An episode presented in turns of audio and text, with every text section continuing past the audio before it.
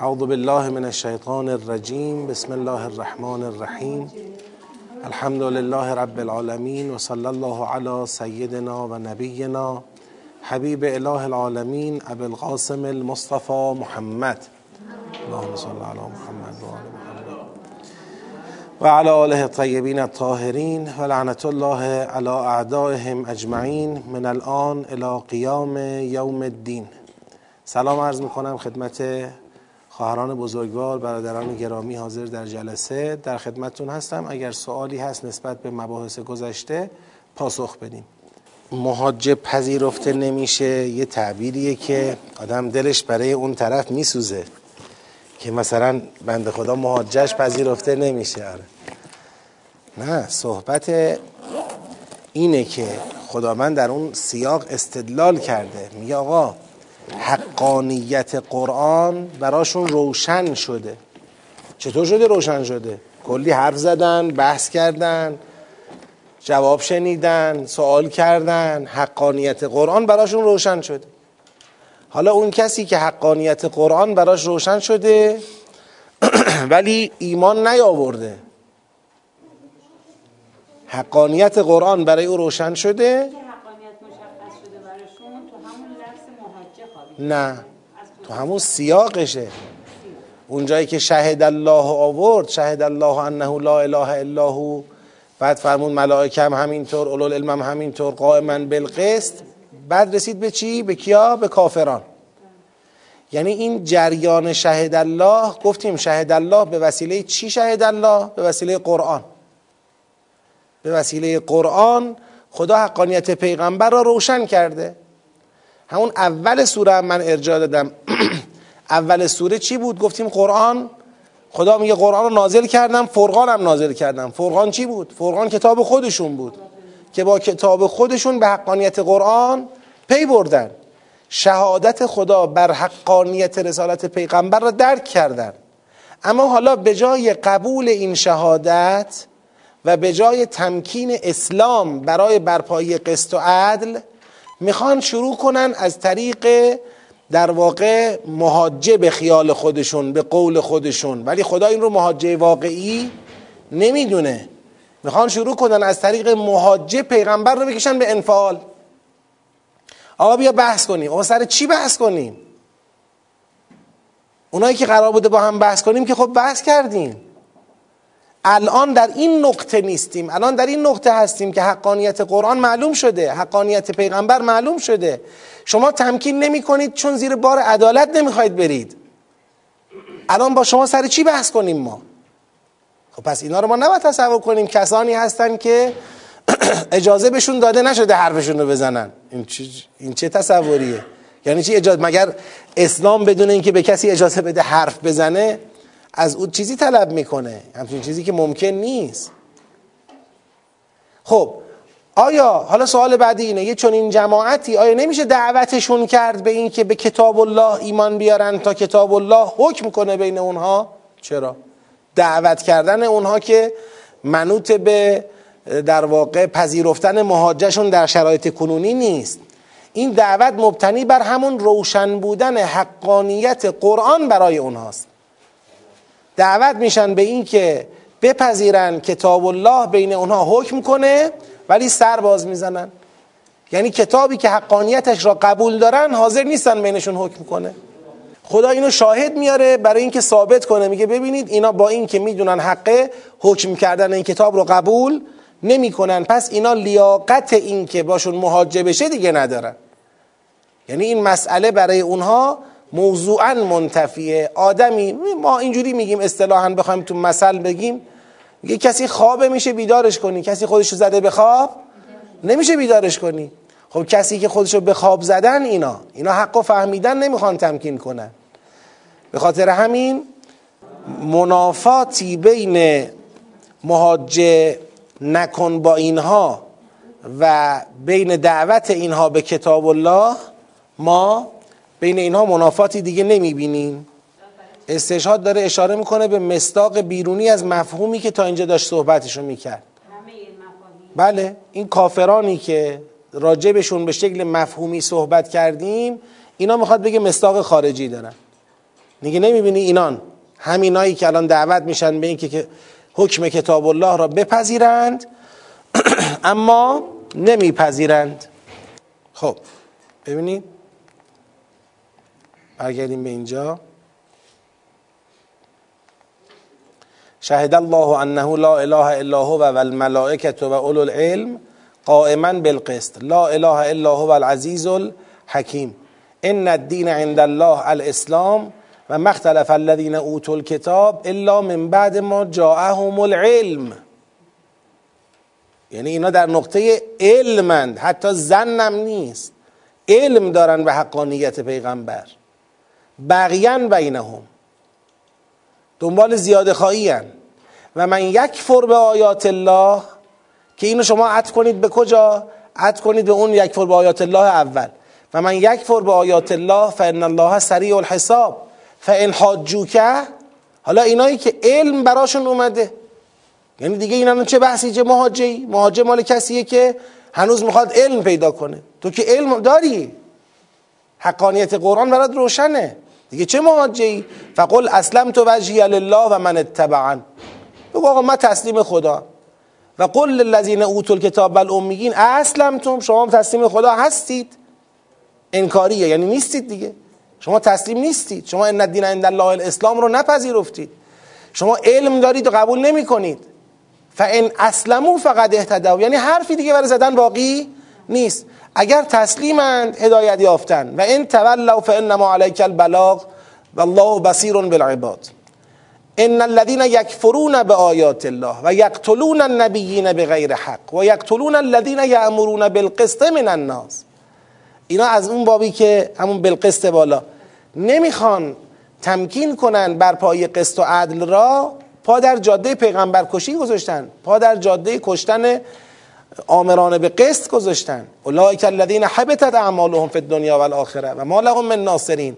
الم تر الى الذین اوتوا نصیبا من الكتاب یدعون الى کتاب الله لیحکم بینهم ثم یتولا فریق منهم و هم معرضون. حالا اینجا میاد بیرون نشونشون میده. میگه همینا رو نمی‌بینی که دعوت به کتاب الله میشن اعراض می‌کنن؟ چرا اعراض می‌کنن؟ میگه اینا یه اندیشه فاسدی دارن. اون اندیشه فاسد باعث میشه که حقانیت یک چیز رو می‌فهمن ولی تمکین نمی‌کنن. اون اینه که قالوا لن تمسنا النار الا ایاما معدودات. به خودشون وعده دادن که ما جهنم نمیریم بریم هم چند روز بیشتر نمیریم. که تا بحثای بعدیش هم که قبلا داشتیم.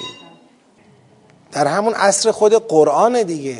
ببینید در همین زمانی که دعوت به قرآن می‌شوند تا ایمان به قرآن بیاورند این دعوت رو قبول نمی کنند و از دعوت از قبول دعوت به ایمان قرآن سر باز می‌زنند.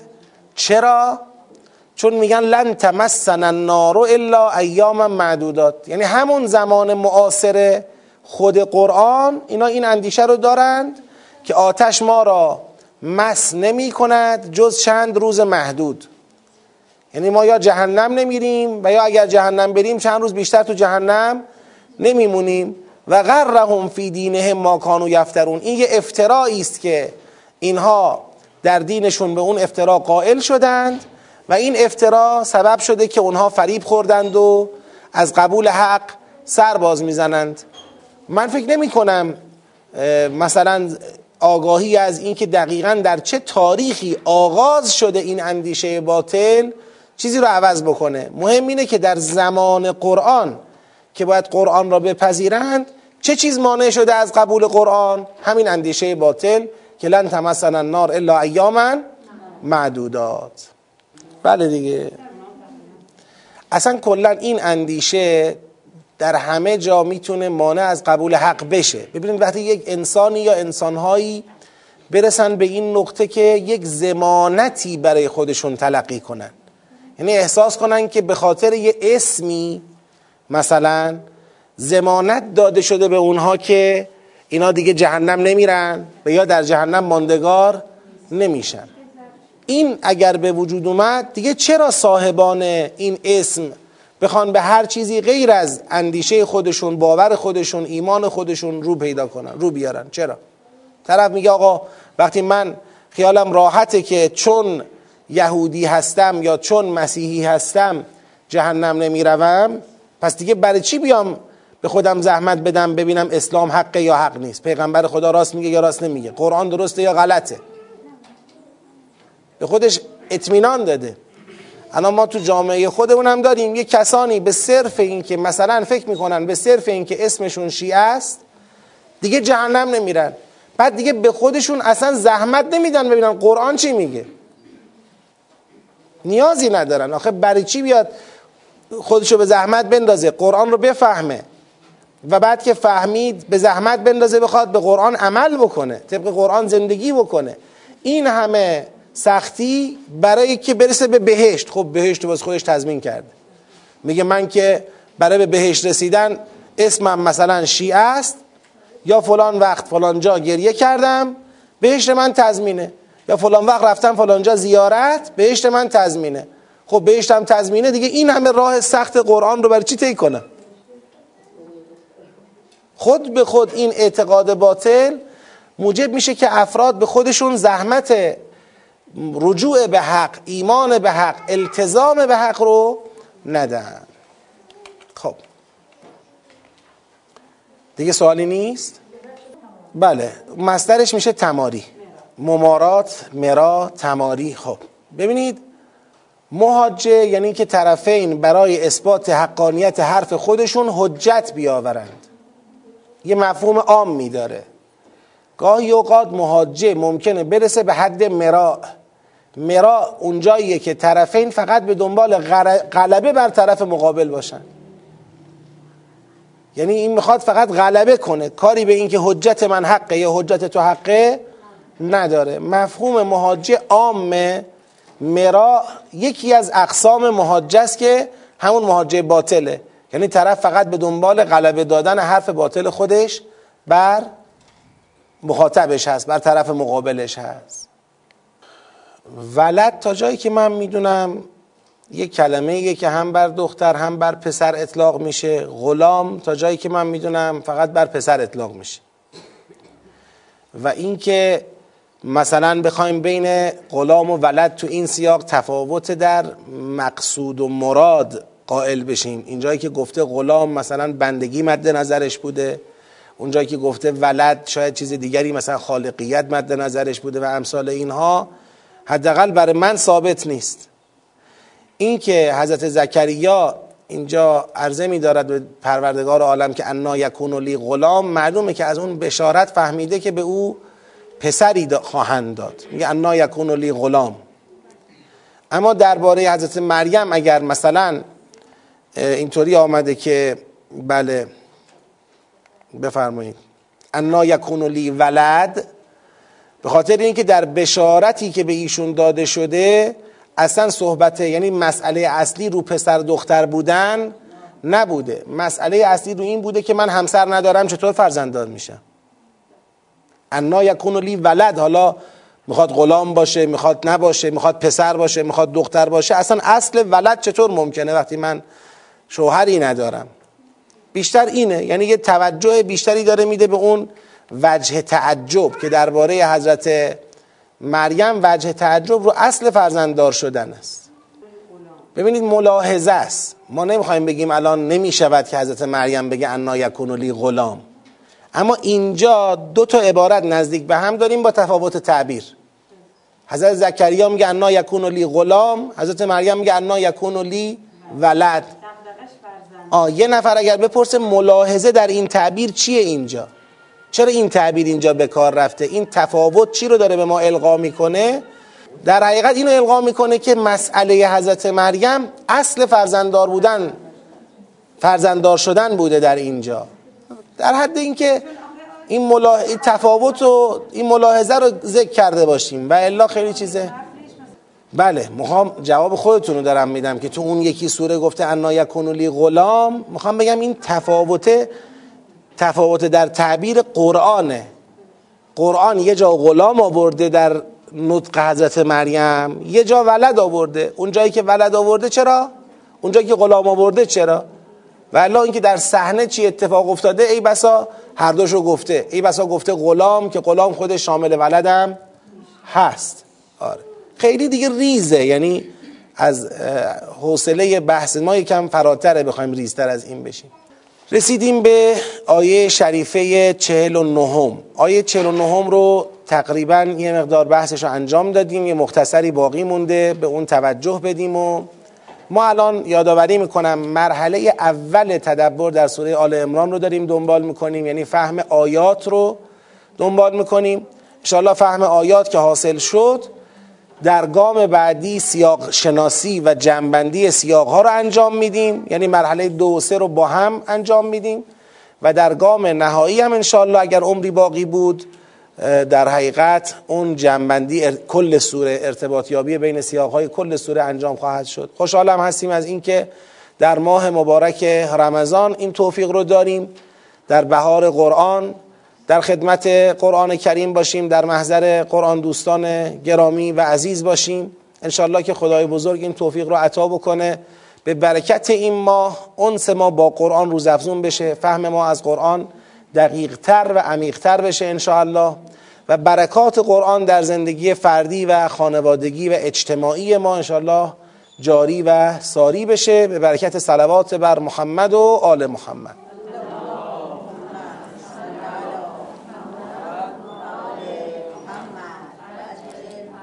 خب و رسولا الی بنی اسرائیل. این و رسولا گفتیم عطف به کجا میشه؟ عطف به وجیهن.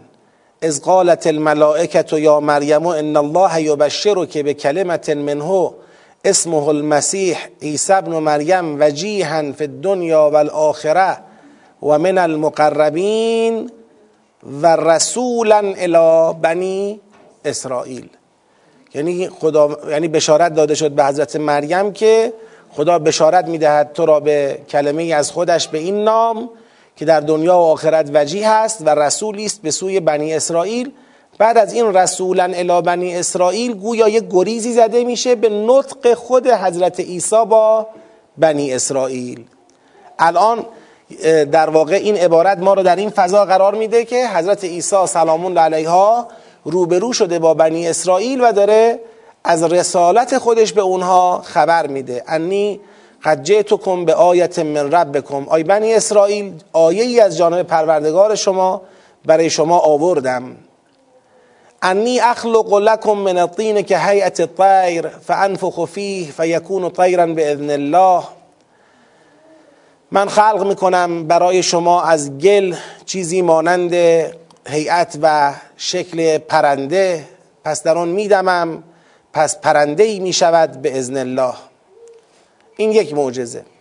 و ابرئ الاکمه و الابرس و احی الموتا به ازن الله.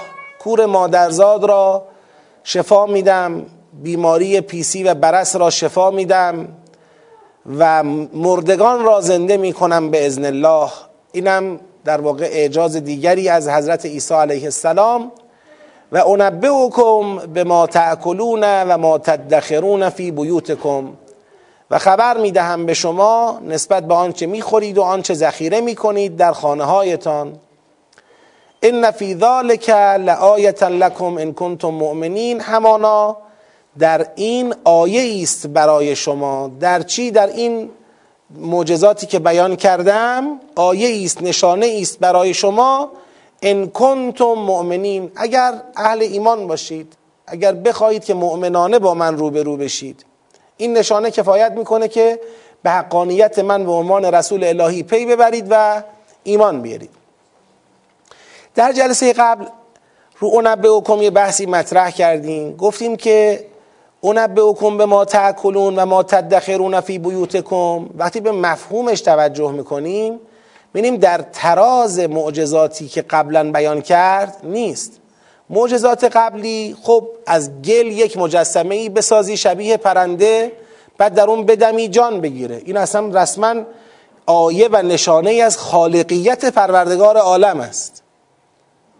خلق کردن اصلا تعبیرم همینه. انی اخلق لکم من الطین که هیئت الطیر فانفخ فیه فیکون طیرا باذن الله. جان بگیره پر بکشه به الله بره. یا اینکه کسی که کور مادرزاده اصلا جهاز چشم نداره. من دست به صورت او می‌کشم چشم در وجود او در در واقع در جای چشم چشم به وجود میاد و می‌بینه. خب این بازم یک معجزه دیگر در ردیف چیزی در ردیف خالقیت و حیات بخشیدنه. یا اینکه ابرس را جزامی را بیماری که اصلا شفایی برای اون فرض نمیشه دیگه مرگش قطعیه من اونو شفا میدم. اصلا اون که مرگش قطعیه بماند مردگان را به ازن الله زنده می‌کنم. به ازن الله مرده را اشاره می‌کنم زنده میشه. خب اینا معجزاتی است در یک حد اعلای اعجاز. بعد یه دفعه بعدش میگه و انبه کن به ما تاکلون تازه می‌تونم بهتون بگم که چی می‌خورید. و ما تدخرون فی کن و چی تو خونه هاتون ذخیره می‌کنید؟ یعنی مثلا من می‌تونم به شما بگم زور چی خوردی؟ یا سحری چی خوردی؟ مثلا دیشب افتار چی خوردی؟ یا الان مثلا تو خونتون چند کیلو برنج ذخیره کردی؟ مثلا چقدر گوش دارید؟ مثلا چقدر سیب زمینی دارید؟ این دیگه می‌بینید اگر هم بخوایم این رو یک کرامتی یه معجزه‌ای بدانیم مسلمه که این در حد معجزات قبلی نیست. آقا اون معجزات کجا؟ این معجزه کجا؟ حالا فرض کنیم مثلا معجزه باشد.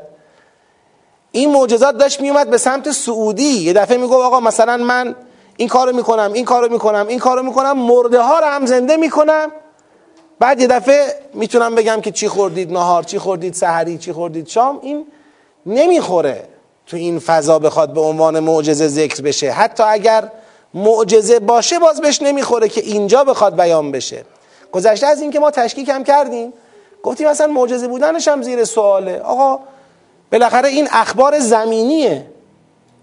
الان اینایی که جن و اینا تسخیر می‌کنن با همین جنی که تسخیر کردن یه سری اخباری به شما میدن که شما ممکنه بسیار متعجب بشی. مثلا اون جنی که تسخیر کرده گوشش می‌خونه میگه فلانی از فلانجا داره میاد. تصمیم داره بره فلانجا. نهار اینو خورده شام اینو خورده. خب اونم چهار تا حرف از اینا به شما میگه. شما می اه راست میگه. راست میگه. خب این خبرهای آسمانی و غیبی نیست که این رو زمینه. خب یه نفر یه جن معمور بغل خودش داشته باشه تسخیرش بکنه بالاخره اون چهار تا خبر از رو زمین براش میاره دیگه. چون اونا جسم جنیان جسمشون لطیفه به سادگی در کسری از زمان جابجا جا میشن. و از پشت دیوار و نمی‌دونم در بسته و اینام نمیمونن. خیلی خوب اونا سریع منتقل میشن. آقا اینه تو خونهشون اینو داره بگو. مثلا اینکه می‌خوام بگم همین الان اینجور چیزا وجود داره و ما هشدار میدیم به خیلی ها که مراقب باشید. یه کسی اگر اومد چهار تا از این خبرها بهتون داد فریبشو نخورید. و خب بعد الان اون وقت این میشه یه معجزه ای برای حضرت عیسی علیه السلام اونم در ردیف اون معجزات نمی‌خوره. چیزی که ما عرض کردیم این بود. گفتیم کن به ما تاکلون و ما تدخرون فی بیوتکم. خبر دادن است به احکام. احکام ما تاکلون احکام ما تدخرون فی بیوتکم. یعنی حضرت عیسی علیه السلام با تکیه به معجزاتی که قبل از این جمله از خودشون نشون دادن می‌خوان برای خودشون جایگاه در حقیقت اخبار از احکام الله را اثبات کنند من رسولی هستم که شاهد رسالتم. این در واقع پرنده است که خلق کردم در اون دمیدم. شاهد حقانیت رسالتم. این شفا دادن بیمار کور و بیمار جزامیه. شاهد حقانیت رسالتم. زنده کردن مردگان است. حالا که باور کردید من رسولم اومدم تا احکام الله رو برای شما بیان کنم. خبر بدم به شما.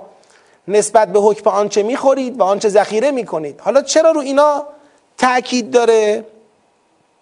به این اشاره خواهم کرد تو آیه بعدی تو همین آیه هم اشاره خواهیم داشت. یک دو تا شاهدم برای عرضم میارم. یکی این که گفتیم در جلسه قبلی برخلاف معجزات قبلی که همه با به ازن الله تموم می‌شد اینجا دیگه به ازن الله نداره. مثلا نمیگه که و اونبه کن به ما تاکلون و ما تدخرون فی کن به ازن الله. در حالی که به ازن الله دو مرتبه قبلا چی شد؟ بیان شد. برای اون دو سرفصل قبلی از معجزات بیان شد. خب اینجا بیان نشد. همین خودش یه نشانه ایه که این در ردیف معجزات نیست. شاهد دومم کلمه اونبه اکمه ببینید اونبه اکم غیر از اخبر اکمه خبر دادن با نبع دادن فرق داره. راجع به نبع اگر برید مطالعه کنید میگه نبع خبر با اهمیته. خبر عظیمه خبر بزرگه خبر با اهمیته. انبئکم یعنی آگاهی بخشیدن نه خبر دادن. مثلا من الان بگم فلانی فرض کنید اومده طبقه بالاست. به این نمیگن انبئکم یا اخبرکم. من خبر دادم. به شما خبر دادم فلانی اومده طبقه بالاست. اما یه بار می‌خوام از بودن کسی در طبقه بالا حرف بزنم که دیگه خبر نیست. یعنی کلی مطلب توش. می‌خوام میگم خبر دارید که متوجه هستید که می‌خوام آگاهتون کنم. همین الان که شما اینجا نشستید رئیس جمهور طبقه بالا نشسته تو اون اتاق کار داره منتظر هر این دیگه خبر نیست. آگاهی بخشیدن فراتر از یک خبر دادن محضه. تو کن به ما تاکلون و ما تدخرون فی بیوتکم. می‌خوام آگاهتون کنم نسبت به آنچه می‌خورید. آگاهتون کنم نسبت به آنچه ذخیره می‌کنید در خانه هایتان یه شاهد دیگه هم آوردیم در جلسه قبلی تو آیه بعدی بود. و مصدقا لما بین یدی من التورات و احل لكم بعض الذي حرم علیکم. این احل لكم بعض الذي حرم علیکم اینم در واقع یه جورایی داره تکمیل می‌کنه اون بحث انبه و به ما تاکلون و ما تدخرون فی بیوتکم. یعنی من پیغمبریم که آمدم حلال کنم برای شما بعض از اون چیزهایی رو که حرام شد بر شما. آی بنی اسرائیل خیلی چیزها رو امروز شما حرام میپندارید در حالی که من اومدم بگم که دیگه حرام نیست. تاریخ حرام بودنشون گذشته. دیگه الان می‌تونید مثلا اونا رو حلال بدونید. اون موقع هم که اینا بر شما حرام شده تنبیهی بوده. الان اگر به من ایمان بیارید این موانع اثراتون چی میشه؟ برداشته میشه. خیلی خوب. ما اگر به این لعهله دقت کنیم به اون انبعو دقت کنیم به اون به ازن الله ها دقت کنیم به این مفهوم متفاوت انبعوکم به ما تأکلون فی و ما تدخرون فی بیوتکم با اون معجزات قبلی دقت کنیم. اگر این چهار تا چیز را مد نظر قرار بدیم دیگه اینجا نمیاییم بگیم که بله اینم یه معجزه است که می‌خواد بگه من می‌دونم شما چی خوردید چی می‌خورید و این حرفا. می‌خواد بگه من شما رو آگاه می‌کنم. نسبت به آنچه می‌خورید یعنی احکام اللهش براتون بیان می‌کنم. آگاهتون می‌کنم نسبت به آنچه ذخیره می‌کنید تو خانه هاتون حالا بذارید اینجا یک نکته هم اشاره بدم قبل از اینکه سوال بپرسید. ببینید خیلی وقتا تو قرآن شما می‌بینید میگه که لولا مثلا ینهاهم الربانیون بگید ادامهشو. به اکلهم به اکلهم یا من. حالا من اشتباه نکنم. چرا ربانیون چرا علماشون اونا رو از اکل سحت باز نداشتن باز نمیدارند؟ اکل سحت حروم خوری یه چیزی بود که باب شده بود. حروم خوری باب شده بود. اون زمانی که حضرت عیسی علیه السلام پیغمبر شده یک شعن اصلاح اصلاحگری ایشون اینه که حروم خوری ها را جمع کنه. ان قولهم الاثم و اکلهم السحت. خب این حروم خوری ارزم اینه حضرت عیسی علیه السلام از طرفی می‌خواد بسات حروم خوری را جمع کنه. از طرفی می‌خواد اون چیزایی که واقعا حرام نیست و حلال است را بیان کنه برگردونه به همون حالت حلال. که بگه آقا اینا حلاله اینا حرامه. جایگاهی که حضرت عیسی دارد اینجا برای خودش ترسیم می‌کنه جایگاه رهبری مذهبیه. قبلا در سوره ای مثل سوره در واقع نحلم من اینو اشاره کردم در سوره انعام هم هست جاهای دیگه هم هست که در رهبری مذهبی یا ترسیم خط یک شریعت سالم پایه رو معکولاته یعنی کسی که میاد میگه آقا شما یه چیزایی دارید می‌خورید که نباید؟ بخورید حرامند سحتند. یه چیزایی تو خونه هاتون ذخیره می‌کنید باز برای خوردن و استفاده کردن که نباید این کارو بکنید این می‌تونه حتی ناظر به شراب باشه. چون جز با ذخیره سازی نمی‌رسه به اون نقطه. حرامند سحتند.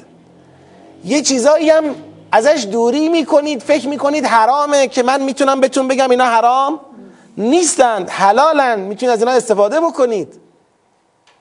این روی کرده اصلاحگری حضرت عیسی علیه السلام درباره شریعت اون روز بنی اسرائیل این نشون میده حضرت عیسی اومده با معجزاتش بگه به این معجزات نگاه کنید بفهمید من پیغمبرم. حالا اجازه بدید من اصلاح کنم وضعیت رو. اجازه بدید من خبر بدم به شما که اینایی که دارید می‌خورید اینایی که دارید ذخیره می‌کنید حکمش چیه؟ کدوم حلاله؟ کدوم حرامه؟ از کدوم میشه استفاده کرد؟ کدوم نمیشه استفاده کرد؟ و بعدش هم تو جمله بعدی هم اینو میگه همچنین برای شما حلال کنم چیزایی رو که حرام شده بود بر شما. اگر به من ایمان بیارید شریعتی که من اصلاح می‌کنم برای شما یه سری چیزایی رو که استفاده می‌کنید حالیتون می‌کنم که اشتباهه. یه سری چیزایی که حرام می‌دونید حالیتون می‌کنم که حلاله. میام انضباط ایجاد می‌کنم در مذهبتون در شریعتتون. این جایگاه یعنی جایگاه رهبری دینی چیزی است که اینا نمی‌خواستن برای حضرت عیسی علیه السلام اون رو بپذیرند. نمی‌خواستن براش قبول بکنن. نمی‌خواستن تمکین کنن بپذیرن. چرا؟ چون سالیان متمادی گذشته اینا با همین احکامی که داشتن تو جامعه ترویج می‌کردن برای خودشون دفتر و دستک و دکان و بازار را انداخته بودن. الان قبول کردن این که یک ایسایی آمده از جانب خدا شریعت را باز تعریف کنه حلال و حرام را سر جای خودش قرار بده این مسئله براشون قابل قبول نبود. برای همین تو آیه بعدی می‌بینید فلما احس عیسی منهم الکفر. یعنی اینا نمی‌خوان به هیچ وجه این نقش را از حضرت عیسی علیه السلام بپذیرند. بله سوال شما چی بود؟ بله. دو تا سوال مطرح کردن. هر دوتاش هم سوال خوبیه.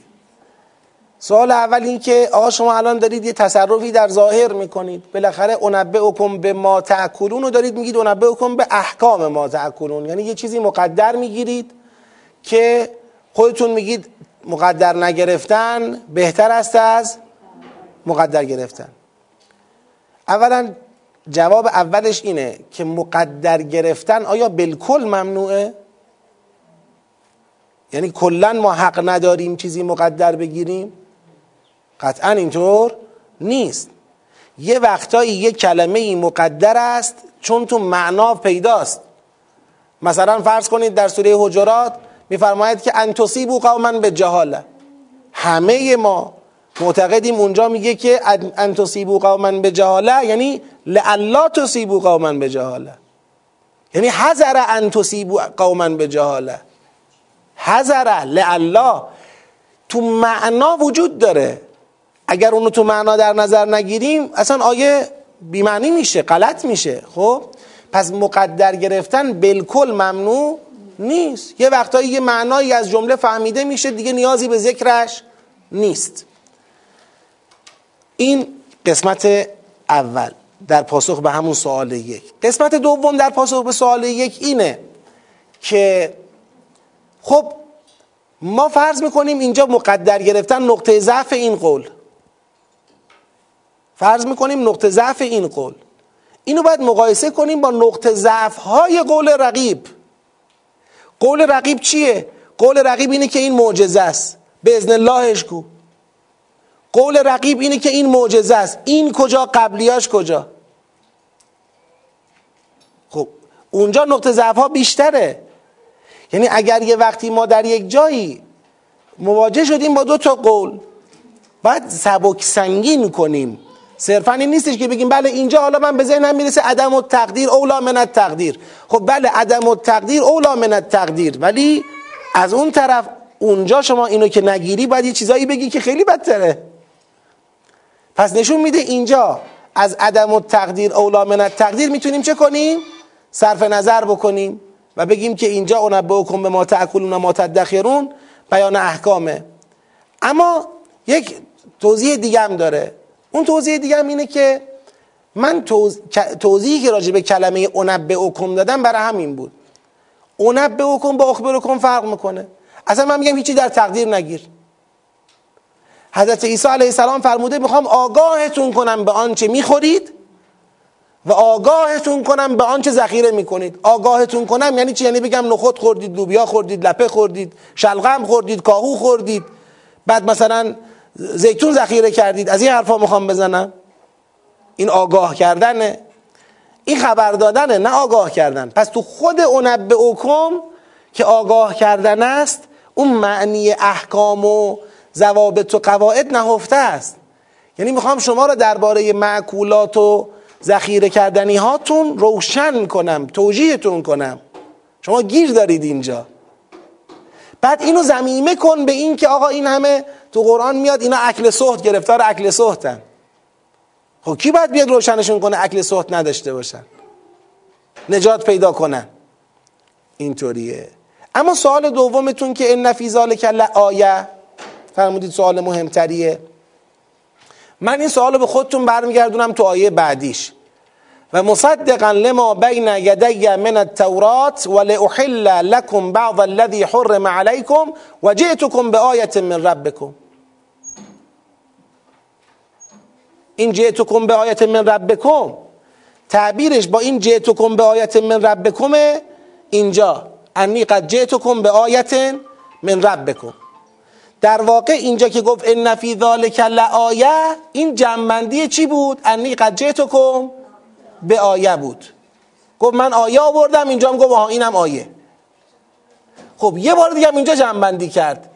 و جئتکم به آیت من ربکم فتقوا الله و اطیعون. این بار کجا اومده؟ بعد از لاحله اومده. پس نشون میده تو اون آیه تو اون آیه ای که همون اول آیه قبلی حضرت عیسی علیه السلام بیان کرد که انی قد جئتکم به آیه تو این آیه صرفا معجزه دیده نشده. تو این آیه معجزه به زمیمه این جایگاه دیده شده. یعنی حضرت عیسی من اینطوری می‌خوام بگم بنی اسرائیل منتظر ظهور پیغمبری بودند که هم معجزات بیاورد هم جایگاه اصلاحگری مذهبی داشته باشد. یعنی این که حضرت عیسی اینجا میگه من با این معجزات اومدم این کارو بکنم تازه آیه تکمیل میشه. تازه این همانی حضرت عیسی با اونی که بنی اسرائیل منتظرش بودن ثابت میشه. به خاطر همین بعد از این آیه بلافاصله میفرماید و مصدقا لما بین یدی من التورات. و مصدقا لما بین یدی من التورات یعنی چی؟ یعنی تورات وعده آمدن مرا داده بود. من آمدم و با آمدنم روشن شد که تورات راست گفته بود. تورات وعده آمدن چه کسی را داده بود؟ کسی که می آید معجزاتی الهی دارد و در اون زمانی که می آید احکام اللهی را که در بین بنی اسرائیل به غلط جا افتاده اصلاح می کند. پس لذا خصوص این و انبئکم به ما تاکلون و ما تدخرون فی بیوتکم جزء الآیه است. قسمتی از اون آیه است که حضرت عیسی علیه السلام آورده برای اینکه بنی اسرائیل بپذیرن ایشون رو به عنوان رسول الهی. اگر ایشون می آمد تمام معجزات هم می آورد تو فرض من اینه. همه معجزات رو هم می آورد اما فرض بفرمایید تهش هیچ بحثی از اصلاح شریعت مطرح نمی کرد من میگم اون موقع دیگه مصدقا لما بین یدی من التورات نمی‌شد. آیه کامل نمی‌شد. اصلا کمال اون آیه به همین جایگاهیه که حضرت عیسی علیه السلام برای خودش ترسیم کرده.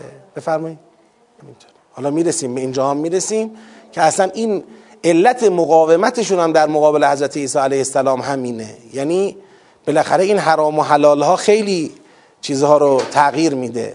خیلی چیزها رو تغییر میده بسات خیلی چیزها رو جمع می‌کنه خیلی اتفاقا باید بیفته که تا حالا نمیافتاده.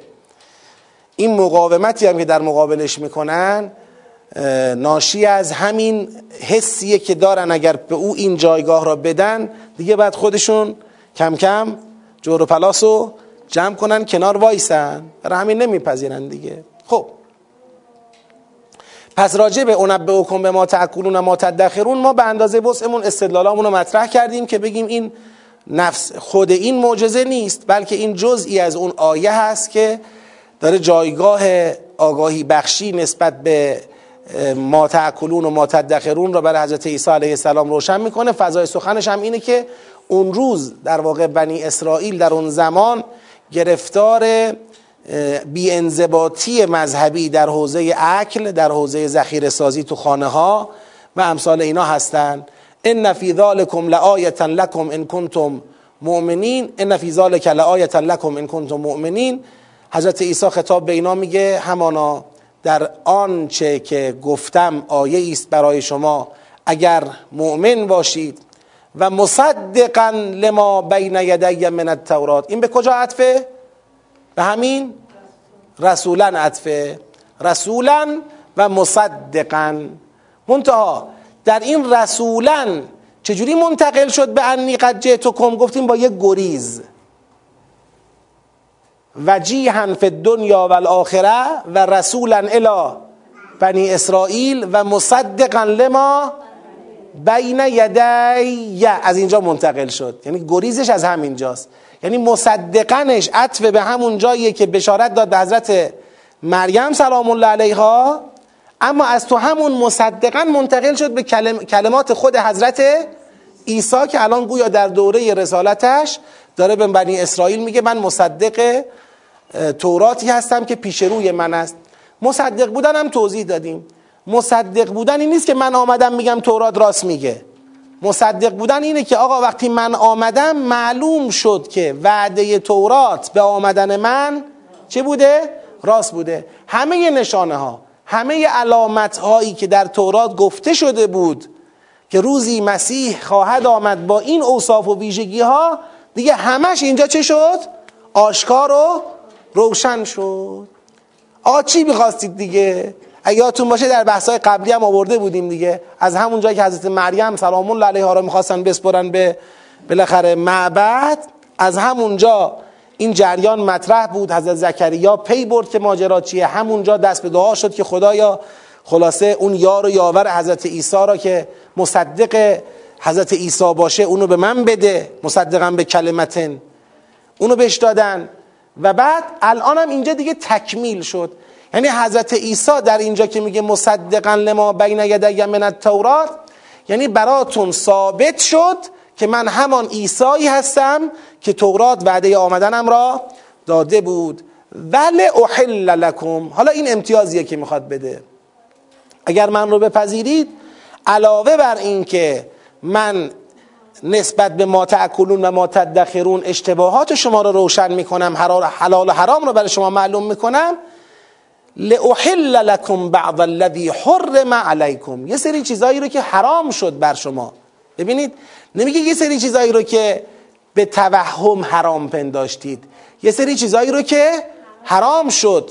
خدا تو قرآن میگه ما بر بنی اسرائیل حرام کردیم. طیباتی را به خاطر مجازات. یعنی یه سری محرماتی بود برای بنی اسرائیل که اونا مجازاتی بود. از جانب خدا بود ولی مجازات بود تنبیهی بود. حضرت عیسی میگه اگر من رو بپذیرید لاحل لکم بعض الذی حرم علیکم. بعضی چیزهایی که بر شما حرام شد رو من براتون حلال می‌کنم. خب یه بار دیگه تاکید می‌کنه و جئتکم به آیت من ربکم. دیگه خودتون ببینید. من از جانب پروردگار آیه‌ای برای شما آوردم. فتقوا الله و اطیعون. تقوای الهی پیشه کنید از من اطاعت کنید. پس عیسی علیه السلام رسما از بنی اسرائیل مطالبه کرده که از او چیکار کنن؟ اطاعت کنن او رو در جایگاه رهبر دینی بپذیرند قبول بکنند ان الله ربی و ربکم فاعبدوه هذا صراط مستقیم. خدا پروردگار من است پروردگار شماست. پس خدا را بپرستید که صراط مستقیم همین است. یعنی اینجا می‌خواد بگه اگر کسی می‌خواد در مسیر پرستش خدا و در صراط مستقیم حرکت کنه امروز باید با تقوای الهی از من چکار کنه؟ اطاعت بکنه. هر کس از من عیسی اطاعت کرد امروز در صراط مستقیم قرار می‌گیره در مسیر پرستش خدا قرار می‌گیره و هر کس اطاعت نکرد از صراط مستقیم بیرونه. صلواتی بفرستید.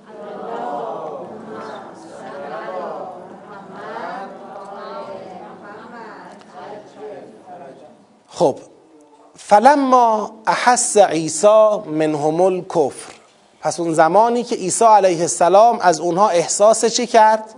کفر کرد یعنی متوجه شد که این دعوتی که داره انجام میده نسبت به بنی اسرائیل با وجود اینکه آیه آورد برای اونها معجزات آورد برای اونها و اون جایگاه اصلاحگری شریعت خود را مستند کرد به معجزات الهی روشن و شفاف اما نمی‌خوان قبولش کنن.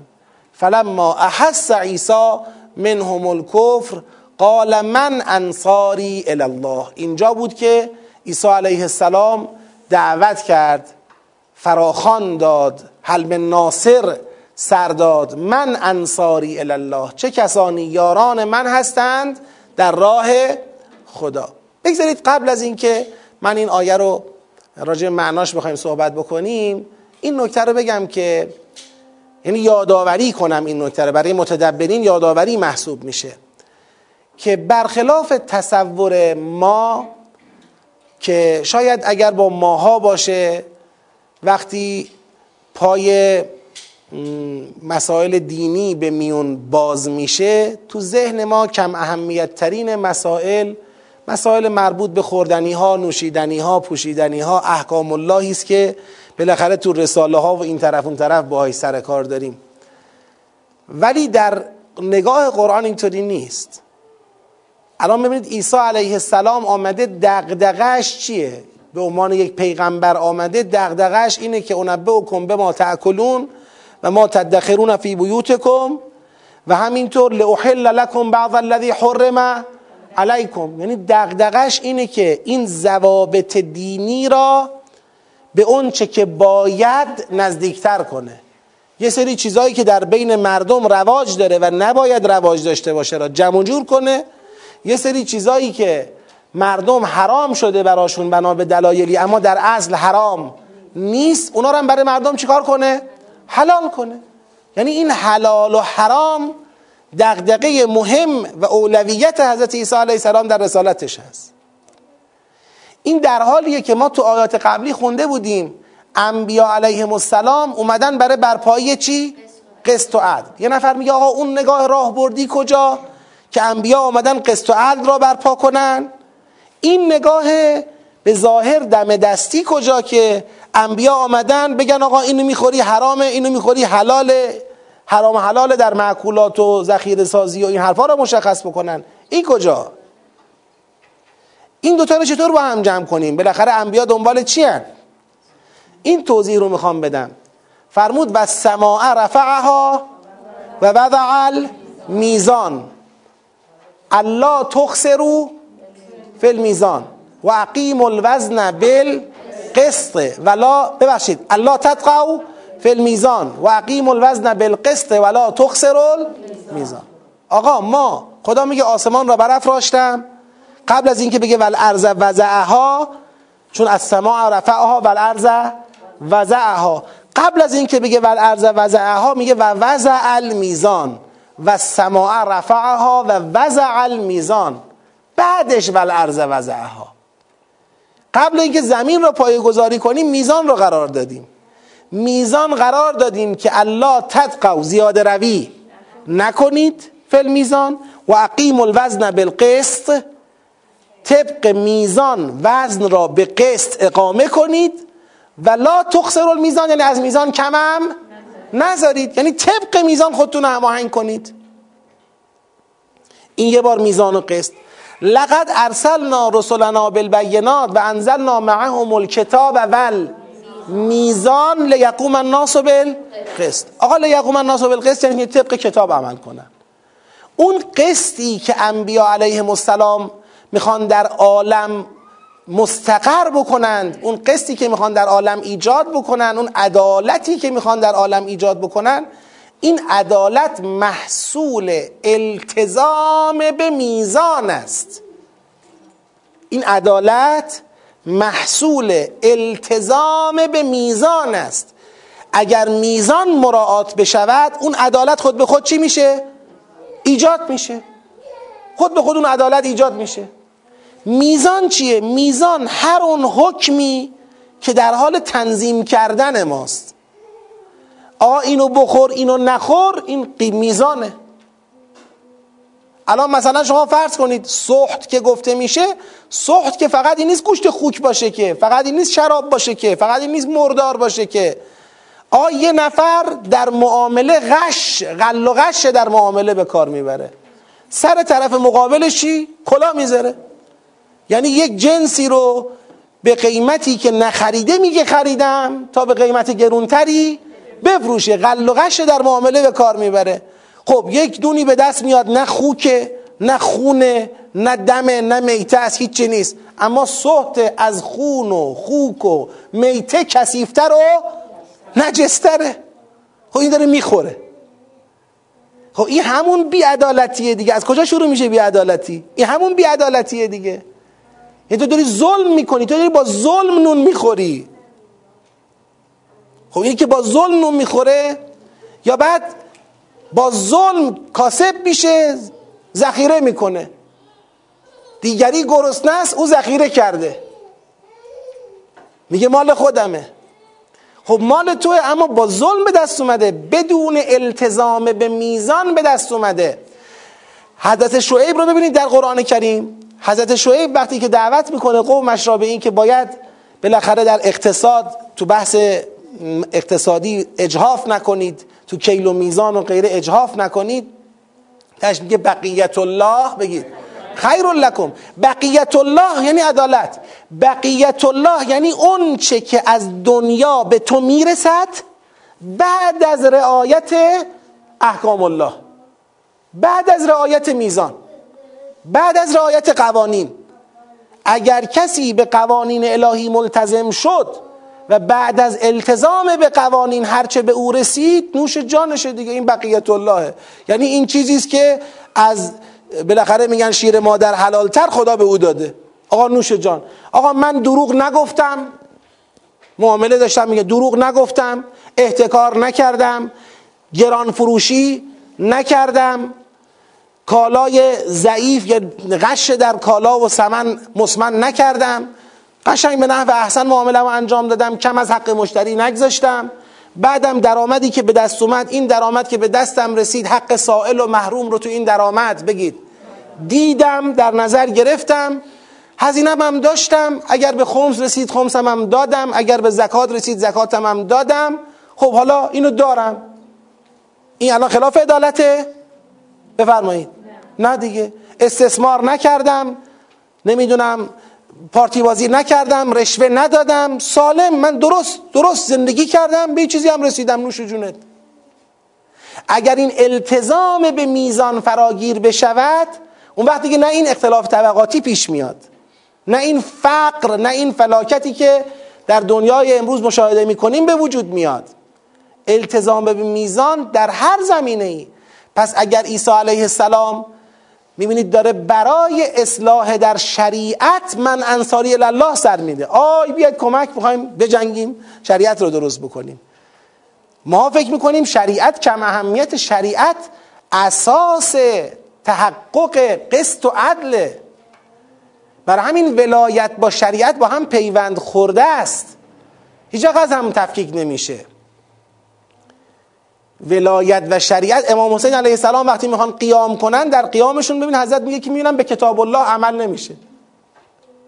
فلسفه قیام اینه که نمی‌بینید کتاب الله بهش عمل نمیشه. خب کتاب الله چیه؟ کتاب ول میزان. وقتی وقتی میزان به میزان اعتنا نیست التزام به میزان نیست پس قسط و عدلم نیست.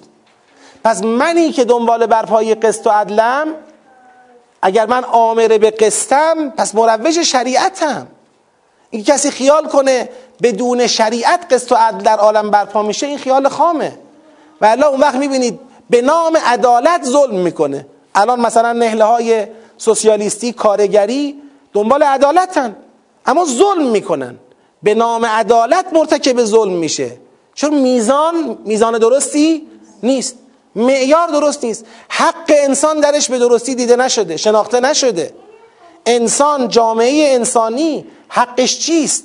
چی می‌تونه از چی می‌تونه بهره مند بشه؟ از چی نه؟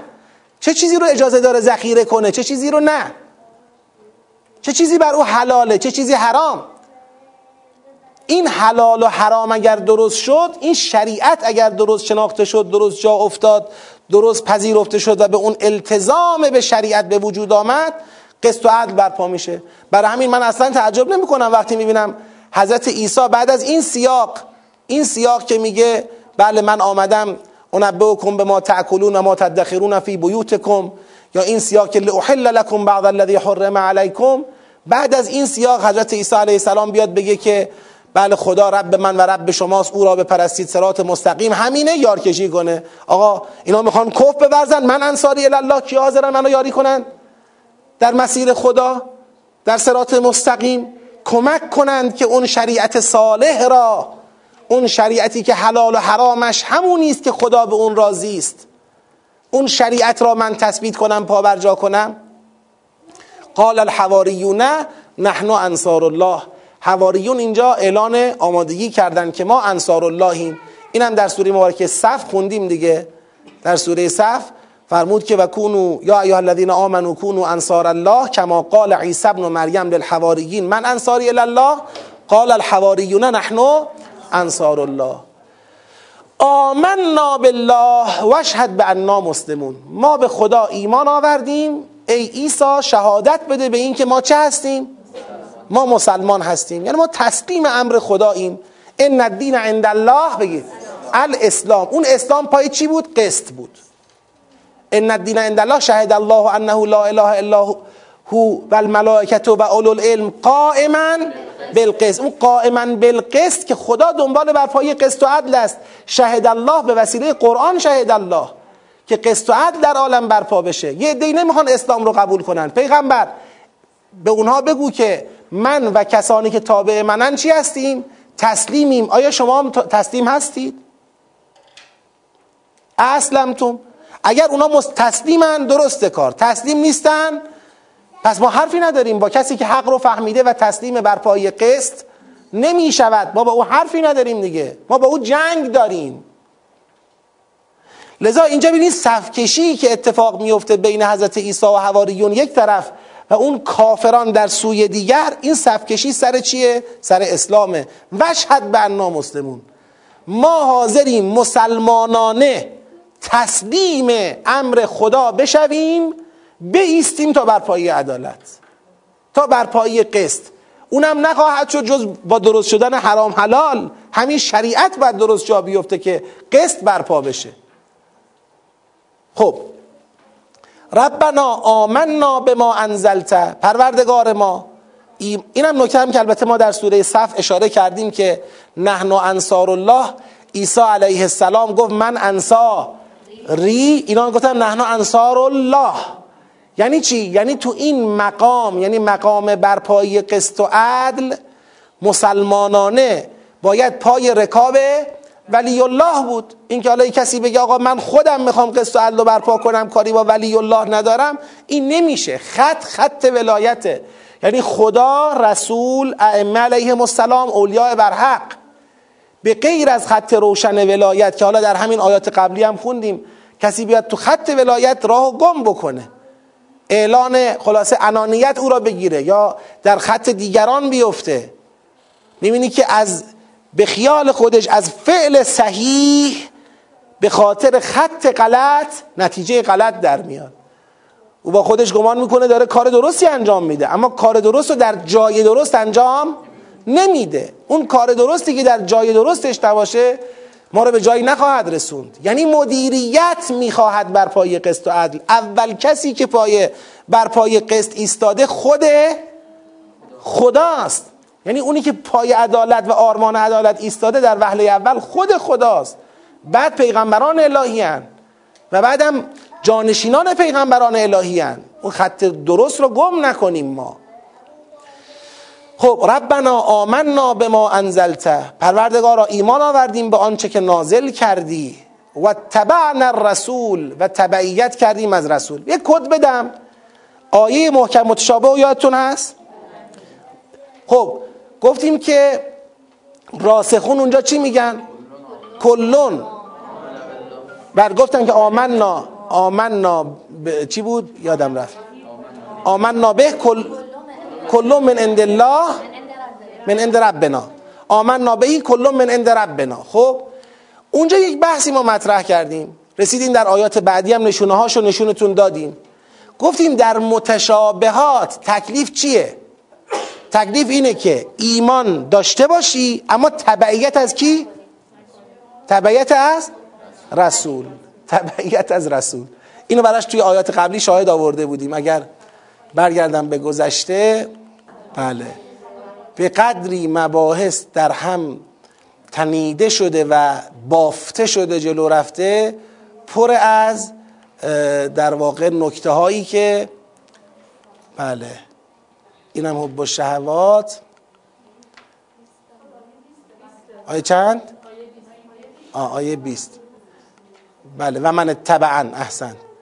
که فقل اسلم تو وجهی لله و من تبعنه که اینم باز در ادامه این بود که تبعیت باید از فکر کنم یه آیه دیگه هم قبلش داشتیم. حالا اگر تو ذهن من یه همچین چیزی مونده شاید من اشتباه می‌کنم. چی؟ خب آیه هفت که دیگه هیچ آیه هفته.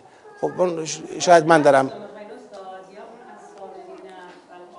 نه همین بوده مد نظرم. همین و من تبعنه بوده. حالا اینجام همینه. ببینید اینجا دارن چی میگن به حضرت عیسی علیه السلام حواریون؟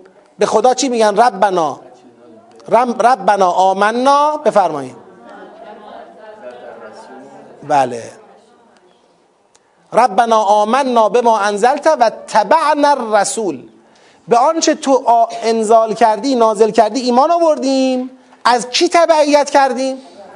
از رسول. این اون نکته ایه که الان تو محکم متشابه امت اسلام گرفتارشه. یک کتاب یعنی ابتلاع دیگه یک کتاب از جانب خدا نازل شده. اما وقتی این کتاب رو در مقام تبعیت می‌خوای بیاریش چی می‌خواد؟ رسول می‌خواد مبین می‌خواد. مبین می‌خواد. همون حدیثی که اشاره کردم فرمود معاشر الناس تدبر القرآن وفهمو آیاتهی وانظروا الی محکمات. آقا شما از قرآن در مقام التزام سهمت محکمات است. محکمات را نظر کن که بفهمی کجا ایستادی کجا داری میری. شاهراه دستت باشه سرات مستقیم حالیت باشه. کجا وایستادی حالیت باشه. اما ولا تتبعوا المتشابهات.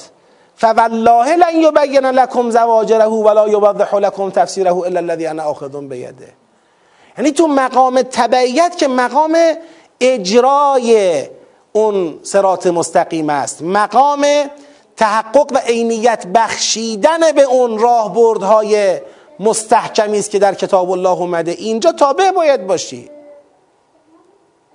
حواریون اگر مهر قبولی بر پیشانیشون خورده چون و تبعنا رسول ما ایمان آوردیم به ما انزلت و تبعنا رسول راهبردها را از ما انزلته گرفتیم آین نامه را از رسول همراه شدیم با رسول گام به گام قدم به قدم جزء به جزء رفتیم جلو. این نبود که صرفا راهبردها رو گرفتیم بقیهش دیگه از خودمون. هر کی هرچی دلش خواست گفت.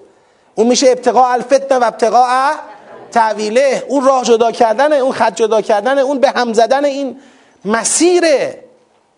این مسیر مسیر تبعیت از رسول است. به تبعیت بکنی. تبعیت از جانشین بر حق رسول است. فکتب نام الشاهدین. خدای ما را بنویس با شاهدان.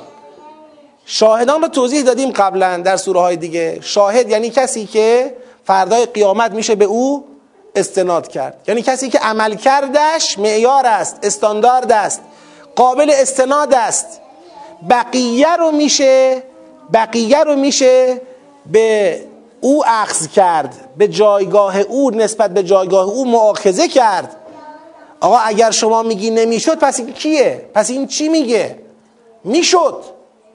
این راه رو درست رفت. فکتب نام از شاهدین و مکرو و مکر الله. و الله خیر الماکرین. حالا شما بگید کیا مکرو همینایی که احس عیسی منهم کفر اینا مکر کردند. و مکر الله. خدا هم چه کرد؟ مکر کرد. و الله خیر الماکرین. و خدا بهترین مکر کنندگان است. بعد از این فرمایت که اینجا من برخواهم گشت به این آیه. چطور خدا مکر کرد؟ از قال الله یا عیسی. اون وقتی که خدا فرمود ای عیسی انی متوفیک و رافعک الی و مطهرک من الذین کفروا و جاعل الذین اتبعوک اتبعنا الرسول. و جاعل الذین اتبعوک فوق الذین کفروا. الى یوم القیامه. ثم الی مرجعکم فاحکم بینکم فیما کنتم فیه تختلفون. ما در سوره صف یک مطلبی رو اشاره کردیم. این مطلب رو یه بار دیگه می‌خوام به شما توجه بدم چون کاملا با این آیات از نظر مصداقی بر یک چیز دلالت دارن. همین آیات همون آیات. سوره صف سوره چی بود؟ قتال و جهاد فی سبیل الله بود. که ان الله یحب الذین یقاتلون فی سبیله صفا کانهم بنیان مرصوص. یا اینکه مثلا تجاهدون فی سبیل الله و اموالکم و انفسکم ذالکم خیر لکم. یا اینکه کونو انصار الله کما قال عیسی ابن مریم. حالا اونجا چی بود آیه؟ کما قال عیسی ابن مریم للحواریین من انصاری الله قال الحواریون نحن انصار الله. بعد چی شد؟ فآمنت طائفه من بنی اسرائیل و کفرت طائفه. یعنی پیرو این که بنی اسرائیل حواریون اعلان لبیک گفتن به حلم ناصر حضرت عیسی علیه السلام یه طایفه ایمان آوردن یه طایفه کفر ورزیدن. فایدنا الذین آمنوا علی عدوهم. ما مؤمنانشون را بر کافران چه کردیم؟ چیره کردیم تایید کردیم کمک کردیم. فاصبحوا ظاهرین. اینا غالب شدند. یعنی اون جریان حلم ناصر حضرت عیسی علیه السلام من انصاری الله منتهی شد به یک صفبندی در جامعه؟ صفبندی مؤمنان و صفبندی این طرف؟ کافران. مؤمنان به فرماندهی کی؟ به فرماندهی هواریون و بالاتر از هواریون حضرت عیسی علیه السلام این یک جبهه شد جبهه مقابلشون کافران. و خداوند جبهه مؤمنان را بر جبهه کافران چه کرد؟ غلبه داد. اینجا از یه زاویه دیگه داره به همون ماجرا نگاه می‌کنه. می‌فهمد و مکرو و مکر الله. اونا مکر کردند. دنبال این بودن که بر حضرت عیسی چه کنند؟ غلبه کنند و مکر الله. خدا هم مکر کرد و اجازه نداد که هیچ وقت بر حضرت عیسی چه کنند؟ غلبه کنند و بر او مسلط شوند. اینجا مکر خود خدا مکر خودش را اینجا در چه قالبی بیان می‌کنه؟ میگه از قال الله یا عیسی خدا به عیسی گفت انی متوفیک این انی متوفیک در اون نقطه ایه که اراده کرده بودند رهبر اصلی این جریان برپایی قسط و عدل را ترور کنند چون اینا قاتلین آمرین بالقسطند. یقتلون النبیین و یقتلون الذین یامرون بالقسط. اینا قاتلین آمرین بالقسطند. اون وقتی که اراده کردند رهبر اصلی این جریان الهی برپایی قسط را ترور کنند و از بین ببرند و این جریان را ناکام بکنند همون موقع خداوند عیسی علیه السلام رو به نزد خودش فرا خواند. یا عیسی انی متوفی کرد من تو را کامل در بس تحویل می‌گیرم توفی می‌کنم تو را و رافع و الیه و تو را به سوی خودم بالا می‌برم و مطهر که من الذین کفروا و اجازه نمی‌دهم دست پلید کافران به وجود تو برسد و بر تو بخوان استیلا پیدا بکنن متحرکه یعنی که اونا دنبال اینن که اون پلیدی خود را به تو هم سرایت دهند. من با بالا بردن تو مانع از این میشم که دست پلید اونها به تو برسه. و جاعل الذین تبعوک فوق الذین کفروا الى یوم القیامه. و تابعان تو را تا روز قیامت بالاتر از کافران قرار می‌دهم. من قرار دهنده هستم تابعان تو را بالاتر از کافران الی یوم القیامت تا روز قیامت. ثم الی مرجعکم در روز قیامت بازگشت همه شما به سوی من است. فاحکم بینکم فیما کنتم فیه تختلفون. من در روز قیامت حکم می‌کنم بین شما در اون چه که شما در اون اختلاف داشتید. خب چند تا نکته رو باید تو این آیه روشن بکنیم. این که بحث متوفی که و رافع و که و متحر و من الذین کفرو این مصداقش چه بوده؟ در قرآن این مسئله رو باز کرده در جای دیگر. سوره مبارکه نسا اگه اشتباه نکنم آیه 159 و اینا اونجا مشخص کرده که اینها فکر کردن حضرت عیسی علیه السلام رو کشتن در حالی که اون حضرت کشته نشد. این امر بر اونها مشتبه شد. خدا حضرت عیسی علیه السلام رو نزد خودش بالا برد. 157 به بعد آره. خب؟ بله شبه لهم اینها. این جریان پس جریانی است که داره حکایت می‌کنه که از این که عیسی علیه السلام بیان که کشته شود از در واقع دسترس مردم چه شده؟ خارج شده و نزد خدا حالا در هر جایی که خدا صلاح خودش میدانه مهمان خداست. حضرت عیسی علیه السلام زنده است. تا این لحظه ایشون از دنیا نرفته. هر کسی هم تا قیامت به ایشون ایمان میاره قبل از موت ایشونه که به ایشون ایمان میاره. در همون آیات این مطلب رو توضیح میده. و اینکه الذین تبعوک فوق این الذین تبعوک را فوق الذین کفروا قرار می‌دهم تا روز قیامت این به چه معناست؟ ببینید ظاهر قضیه این بود. شما الان من می‌خوام این قسمت رو با تحلیل بهش نگاه کنید. ظاهر قضیه این بود که وقتی عیسی علیه السلام اعلان رسالت کرد در مقابلش کافران صف کشیدن. کافران کیا بودن؟ یه گروهی از یهودیان بودن. گروهی از بنی اسرائیل یهودی هایی که حضرت موسی را قبول کرده بودن ولی حضرت عیسی را انکار کردن و قبول نکردن. همون سوره صف ازشون خبر میده. خب این کسانی که در مقابل حضرت عیسی بودن خب امر دست کیا بود؟ دست همینا بود. چه شد در تاریخ؟ چه اتفاقی افتاد که امروز شما نگاه می‌کنید غلبه با کیه؟ با مسیحیه یا یهودیه؟ غلبه با مسیحیه. یعنی جریان جریانی اتفاق افتاد در این مقطع از تاریخ با مکرو و مکر اللهی که خدا به خرج داد. بدون آن که اینها موفق شده باشند حضرت عیسی را از دنیا ببرند. ولی ولو خیال کردند که حضرت عیسی را چکار کردند؟ کشتن. اما اون غلبه ای که برای تابعان عیسی علیه السلام به وجود آمد این غلبه ماندگار شد. امروز درست جریان صهیونیستی هنوز داره چه می‌کنه؟ فعالیت می‌کنه. جریان صهیونیستی به عنوان یک نقطه کانونی شیطانی در تلاشه که هم حضرت عیسی را مغلوب کنه هم حضرت محمد صلی الله علیه و آله و سلم رو مغلوب بکنه. این تلاش رو می‌کنه. ولی امر و غلبه با جریان یهود نیست. اینم من نکته است که می‌خوام توجه بدم. خیلی وقتا در تحلیل های ما یه طوری تحلیل میشه مسائل در نگاه جهانی که گویا غلبه با کیه؟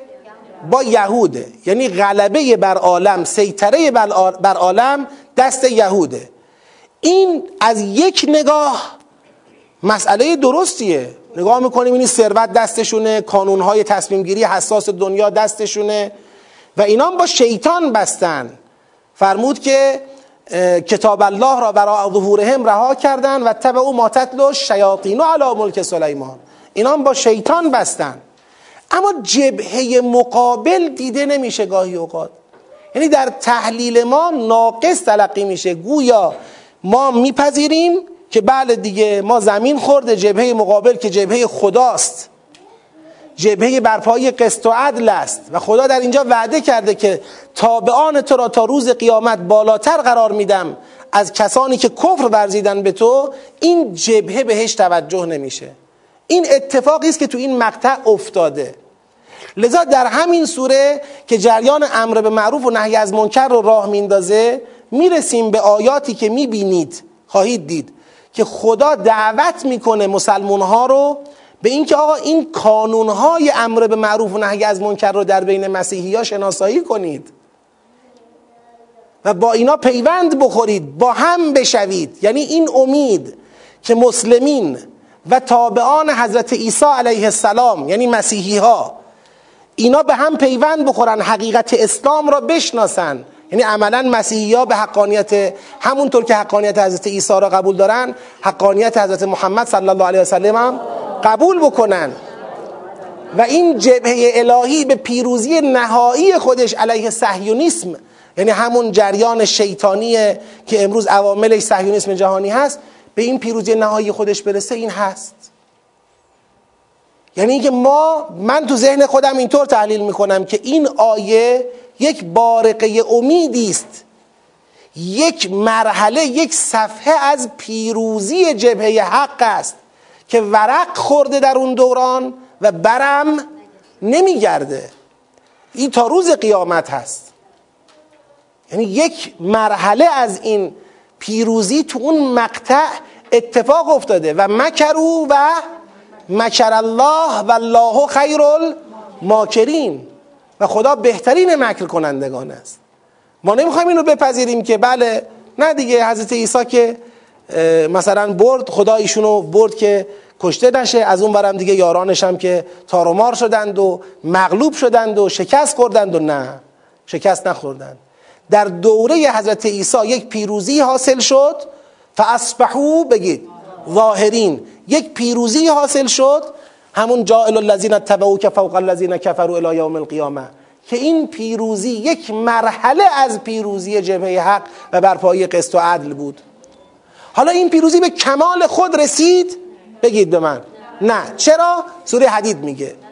سوره حدید میگه که ثم قفینا علی آثارهم برسولنا و قفینا به عیسی ابن مریم. و جعلنا فی قلوب الذین تبعوه اتبعوه. و جعلنا فی قلوب الذین اتبعوه بگید. رعفتا و رحمتا و رهبانیه. کجا کار خراب شد؟ ابتدعوها. بدعت بدعت. بدعت هم در رهبانیت هم در رحمت هم در رعفت یعنی اونجایی کار خراب شد مسلط شدند. اونجایی کار خراب شد که رعفت و رحمت و رهبانیت به کنار گذاشتن سلاح به کنار گذاشتن قصاص کنار گذاشتن قتال منتهی شد. به اینجا که رسید دو مرتبه امر واگذار شد به مقطع بعدی تاریخ که مقطع پیغمبر اسلام است و من و شما توشیم. اینا کار بعدی کار ماست. ولی اون مرحله ای که باید در تاریخ بشریت اتفاق می افتاد که یه جماعتی از قصاوت قلب فاصله بگیرند و پای یک رهبر الهی برای بر پای قسط بایستند این یک گامش در اون مقطع برداشته شده. الان گام بعدیه که ما نه مثل گذشت قبلتر از اونها که اهل تفرید بودن تفرید کنیم اهل افراد بودن افراد کنیم نه مثل اینها که بعدا به تفرید افتادن تفرید کنیم. و ما در سرات مستقیم درست بتونیم برای برپای قسط و عدل پای آرمان پیغمبر خدا بیستیم. این الان نوبت ماست. و اینم برگ برنده است که در اون مقطع اتفاق افتاده و ماندگاره. کسانی که تابعان حضرت عیسی علیه السلام هستند به وعده این آیه تا روز قیامت فوق الذین کفرو قرار دارند. و در واقع اون قضاوت نهایی هم البته بین این تابعان و بین کافران در روز قیامت در پیشگاه خدا اتفاق خواهد افتاد. این اشاره هم داشته باشم. فی ما کنتم فیه تختلفون. ارجاعتون میدم به آیه 213 اگه اشتباه نکنم از سوره بقره. درسته؟ 213 ببینید. اون آیه کان الناس امتا واحده. چی؟ 213 یه لحظه. کان الناس امتا واحده فبعث الله النبیین مبشرین و منذرین. اونجا یادتون باشه یه بحثی مطرح کردیم در سوره مبارکه فستاد گفتیم انبیا آمدن تا اختلاف چی رو از بین ببرن؟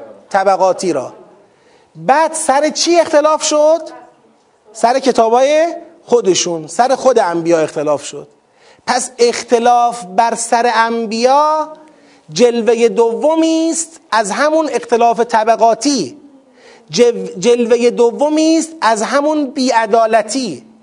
یعنی کسانی که نمی‌خوان تن به میزان بدهند نمی‌خوان تن به برپایی قسط و عدل بدهند اونا برای خودشون بهره های ممتاز و ویژه از دنیا تعریف کرده اند اینا با هم اختلاف دارن سر دنیا. خب؟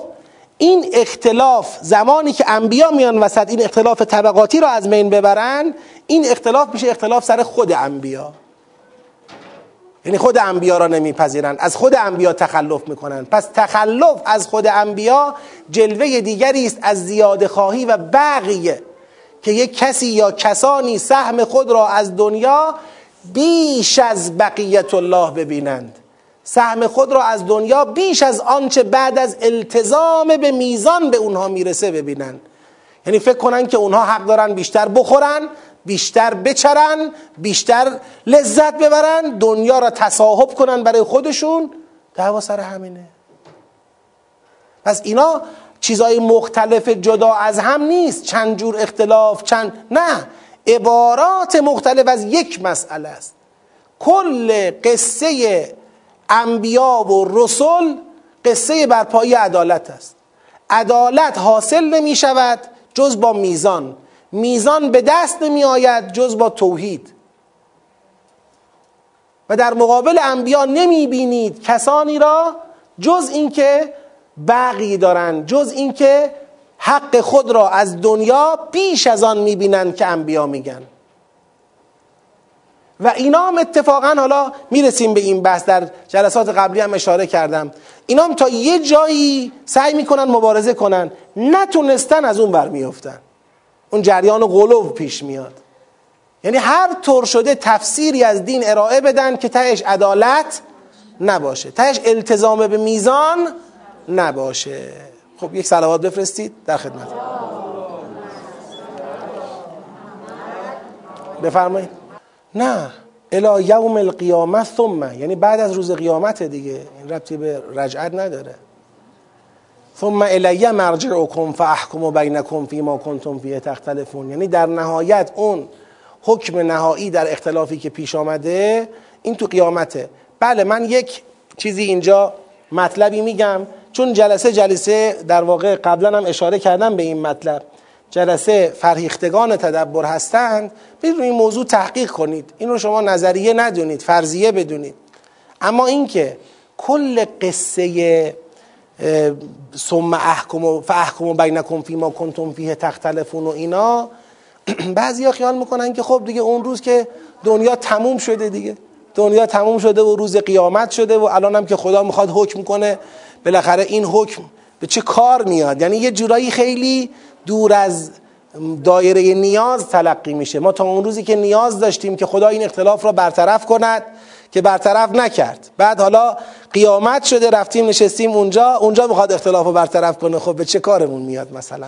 یه همچین تلقی ممکنه در ذهن ما ایجاد بشه. من می‌خوام چند تا به شما کد بدم. تو ذهنتون این کدها رو بچینید. بعدا برید روش مطالعه کنید دعوا کنید بحث کنید. کد اول اینه. و کتبنا و لقد کتبنا فی الزبور من بعد ذکر ان الارض. بگید. یرثها عبادی از صالحون. تنها جایی که قرآن گفته وعده دادیم که زمین را بندگان صالح ما ارث می‌برن همینجاست. یک جای قرآن فقط از تحقق این وعده خبر داده آخر سوره زمره. و سیق الذین تقوا الى الجنت زمرا. متقین به جنت به سوی جنت سوق داده می‌شوند. خب وقتی وارد جنت میشن چی میگن؟ عبارت رو بخونید برام. حتی اذا جاؤوها و فتحت. ابوابها قالو وقتی که می‌رسند حتی اذا جاؤوها و فتحت ابوابها و قال لهم خزنتها سلام علیکم تبتم فادخلوها فیها فادخلوها خالدین اینجا و قال الحمد لله الذي صدقنا وعده و اورثنا الارض. زمین به ارث رسید. زمین کجا به ارث رسید؟ بعد از اینکه قیامت شد بعد از اینکه قیامت شد متقین به بهش رفتند اونجا میگن الحمدلله وعده خدا عملی شد او صدقنا وعده و اورثنا الارض. زمین را به ما ارث داد. نتبوع من الجنت حیث نشا هر جای بهشت بخوایم سکنا میگزینیم. زمین کل شده مال ما. و بهشت است. اون روز زمینی که متقین به ارث بردند زمین کجاست؟ زمین همون بهشت موعود است. زمین همون بهشت است. و آسمان هم دامنه این بهشت است. این همون زمینی است که روزی پدرمان آدم علیه السلام از اون رانده شد. و قرار است بنی آدم صالح دو مرتبه به اون در اون زمین بهشت در واقع مطلقی که در اختیار بندگان صالح خداست مستقر بشن با اختیار خودشون برگردن به این زمین. این زمین یک کره دیگه نیست همین زمینه که تبدیل میشه. همونطور که بعد از اون تخلف تبدیل شده. زمین تبدیل میشه.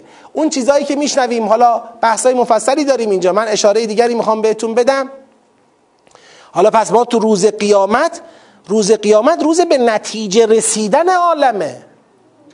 روز قیامت روز تحقق وعده های پروردگار عالمه. روز قیامت روزی است که زندگی صالحان و متقین روی زمینی که بهشت خداست برای ابد آغاز خواهد شد. و انسان تازه تعریف خودش رو پیدا خواهد کرد. به حقیقت رشد و کمال خودش خواهد رسید. روز قیامت یه چنین روزیه. روز قیامت روز پایان زندگی و شروع تقسیم جوایز تلقی میشه گاهی اوقات. این نیست.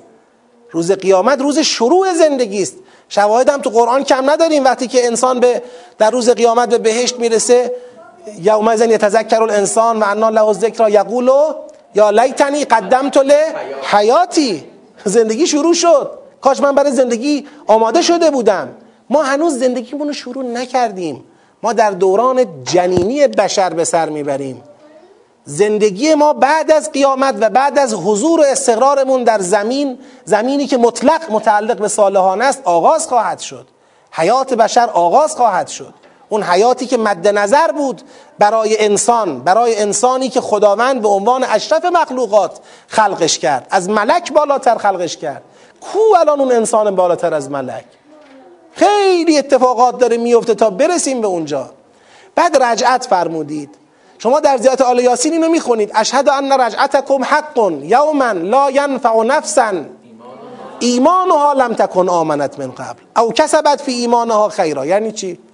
شهادت میدم رجعت شما حق است در روزی که اگر کسی تا اون روز ایمان نیاورده دیگه فایده نداره. رجعت زمانی اتفاق میفته که دیگه قصه ایمان آوردن و کفر ورزیدن به اختیار تمام شده. اون آیه عظماست. اون آیه عظماست برای فیصله دادن امر عالم برای ریشهکن کردن کفر. برای اینکه کفار و بقایای کفار به جهنم تاریخ سپرده بشن و زمین در اختیار صالحان قرار بگیره. لذا اصلا خود ظهور خود رجعت. اینا مقدمات تحقق اون وعده بزرگ پروردگاره. یه فرایند است قیامت. قیامت یک روز یک لحظه صرفا نیست. یه فرایند است که این فرایند با ظهور پیغمبر اکرم آغاز شده. پیغمبر اکرم پیغمبر قیامت است. پیغمبر آخر الزمان است. ظهور پیغمبر اکرم در سلسله جلیله انبیا به معنای آغاز فرایند قیامت به نوعی. و بعد این ظهور خاتم الاوصیا حضرت امام مهدی عجل الله تعالی فرجه الشریف که کامل می‌کنه اون فرایند را. پس روی این مسائل هنوز جای تحمل زیاده. اینکه خدا میگه ثم الی مرجعکم فاحکم بینکم فیما کنتم فیه تختلفون. اینو به چشم یه عقده گشایی نگاه نکنیم که ما یه عقده تو دلمون مونده بین شما قضاوت کنیم اون روز قضاوت می‌کنیم. بابا اون روز تازه کار رو ما دست صالحان میدیم دست تابعان حقیقی حضرت عیسی و حضرت محمد صلی الله علیه و آله و سلم قرار میدیم. کار به دست اینا سپرده خواهد شد اون روز. و دیگه در زمین اون سلسله جلیله حاکمان الهی زمین و البته آسمان ها که دامن کشان و جنت عرضها عرض السماء و الارض و بهشتی که پهنه اون پهنه آسمان است و زمین. از زمین آغاز میشه در آسمان ها دامن کشان بهشت بالا میره. اللهم ارزقنا. خب. بله ساعت حالا دیگه برای تدریس فعلا تا همین آیه 55 کفایت می‌کنه. البته بذار ببینم حالا آیه بعدیش. این دو تا آیه بعدیش هم بخونم بد نیست. تا اول ان چشم تا اول ان مسئله فاما الذين كفروا فاعذبهم عذابا شديدا في الدنيا والاخره و ما لهم من ناصرین. اون روزی که خدا حکم می‌کنه کافران را عذاب می‌کنم عذابی شدید در دنیا و آخرت و یار و یاوری نخواهند داشت. و اما الذين آمنوا وعملوا الصالحات فيوفيهم اجورهم والله لا يحب الظالمین. اما مؤمنانی که اهل عمل صالح هستند اجرهای اونها به اونها داده میشه به شکل کامل و خدا ظالمان را دوست ندارد. ذالک نتلوه علیک من الآیات و ذکر الحکیم. تا اینجا یه جنبندی از این قصه ارائه میده. آنچه خونده شد از آیات مربوط به آل امران تا اینجا. نتلوه علیک من الآیات و ذکر الحکیم. آیات و ذکر حکیمی است که برای تو تلاوتش می‌کنیم. نکته ای داشته باشه انشاءالله در جلسه بعدی اشاره می‌کنم. فعلا تا آیه 58 در خدمتتون هستم. بفرمایید. خود توفی به نظر حقیر. خود توفی نشون نمیده که حضرت عیسی از دنیا نرفتن. توفی به قول شما عامه.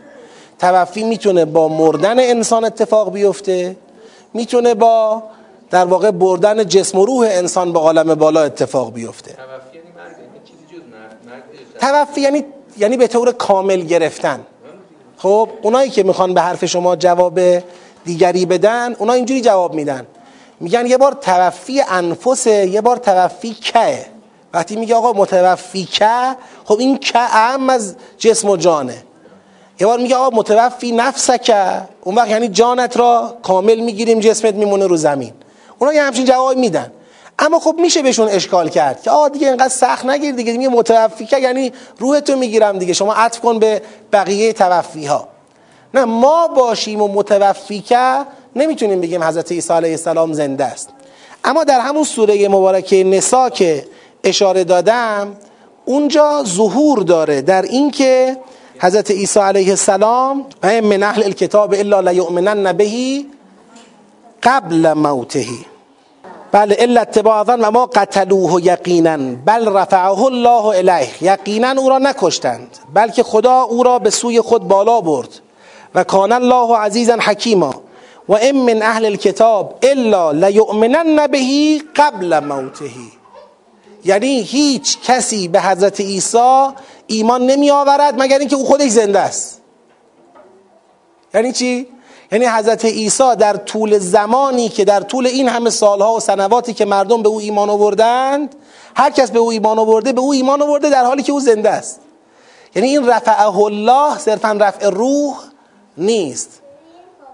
حالا اینکه چطوری این فرایندش ماهیتش کجای این عالمه این برای من پوشیده است. اما این آیه ظهور داره در اینکه ایشون زنده هستن. بله همینطور اسلام و البته اون دست از اهل کتابی که الان تو همین سوره تایید خواهند شد. یعنی ما اهل کتابم یک دست نگاه نمی‌کنه. میگه آقا یه عدهشون هستن که اونا سالمن درستن دنبال حقن دنبال امر به معروف و نهی از منکرن. که اصلا میگم پیشنهاد این سوره این است که پیداشون کنید. این قانون ها رو پیدا کنید به هم پیوند بخورید. من هر من فهمی که دارم از اون رافع و رافع جائل الذین تبعو که فوق الذین کفرو اینه که یک گام از این وعده محقق شده و برگشت ناپذیره. یعنی در عهد حضرت عیسی علیه السلام ما هیچی نیستیم. یا هیچی به دست نیومد. نه یه چیزی به دست اومد. تو رشد انسانی یه چیزی به دست اومد. و اونی که به دست اومد میمونه تا قیامت.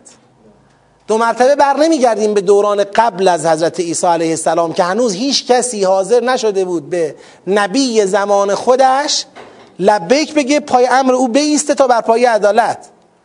این که میفرماید گفتن نحن انصار الله بعد که گفتن نحن انصار الله فآمنت طائفه من بنی اسرائیل و کفرت طائفه فأید فأیدنا الذين آمنوا على عدوهم فاصبحوا ظاهرین. اینجا یه اتفاقی افتاده در زمان یک پیغمبر اولوالعزم.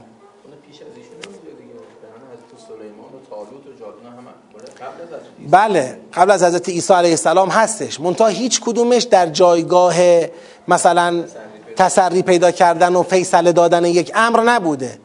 یعنی انسان احساس می‌کنه که یک امری در این دوران فیصله پیدا کرد. یک تفوقی حاصل شد که ماندگاره. حالا اون تفوق امروز هم تو عالم نگاه کنیم من هنوزم این, این فکر رو با خودم دارم. فقط دنیا رو از زاویه مثلا فعالیت های سهیونیسم جهانی نگاه کنیم چه اینکه بعضیا خیلی افراطی همه چیز رو در عالم به سهیونیسم جهانی مربوط می‌دونن و ریز و درشت فکر می‌کنن که دیگه فقط او داره تصمیم می‌گیره.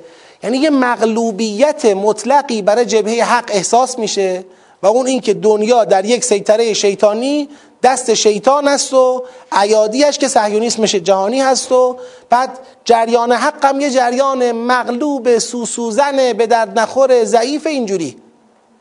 این نیست. این یه طرف ماجراست. طرف دیگر ماجرا اینه که خداوند در اون دوران یک تفوقی را ایجاد کرده رو اونم ایستاده. تا روز قیامت هم اون پایداره. یعنی ما گام بعدیمون رو باید برداریم. الان یه گام رو برداشتیم. و اگر از زاویه خدا این تحلیل ها از زاویه خدا هم اضافه بشه. یک مسافی درست کنیم. یا یه طرف این ماجرا شیطان وایساده یه طرف ماجرا خدا می‌خواد با شیطان مبارزه بکنه و جبهه حق که در مقابل شیطانه کدوم فائقه؟ از نگاه خدا جبهه حق فائق.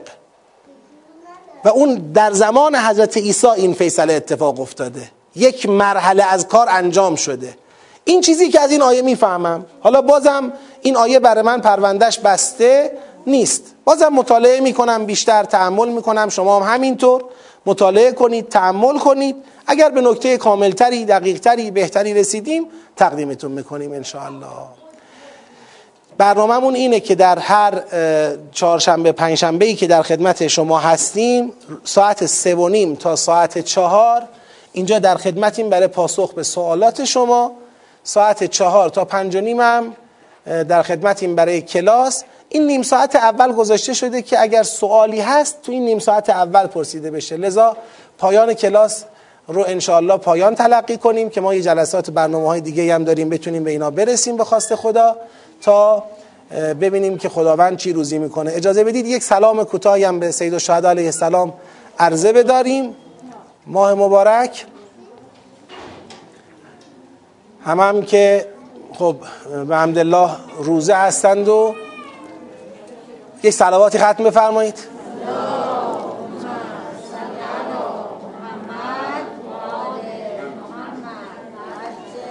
اللهم صل على محمد وآل محمد وعجل فرجهم. اللهم صل على محمد وآل محمد وعجل فرجهم. اللهم صل على محمد وآل محمد وعجل فرجهم. أعوذ بالله من الشيطان الرجيم. بسم الله الرحمن الرحيم. السلام عليك يا أبا عبد الله وعلى الأرواح التي حلت بثنائك. عليك مني سلام الله أبدا ما بقيت وبقي الليل والنهار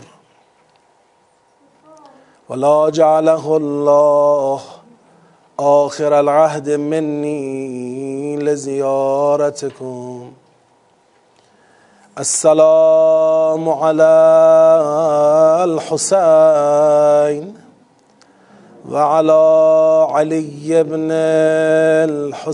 الحسين وعلى أولاد الحسين وعلى اصحاب الحسین چند لحظه همراه بشیم با سید الشهد علیه السلام. در اون ساعاتی که در خیمگاه اتش غلبه کرده بود. همه تشنه بودند و از همه تشنه تر سید الشهدا حسین علیه السلام بود.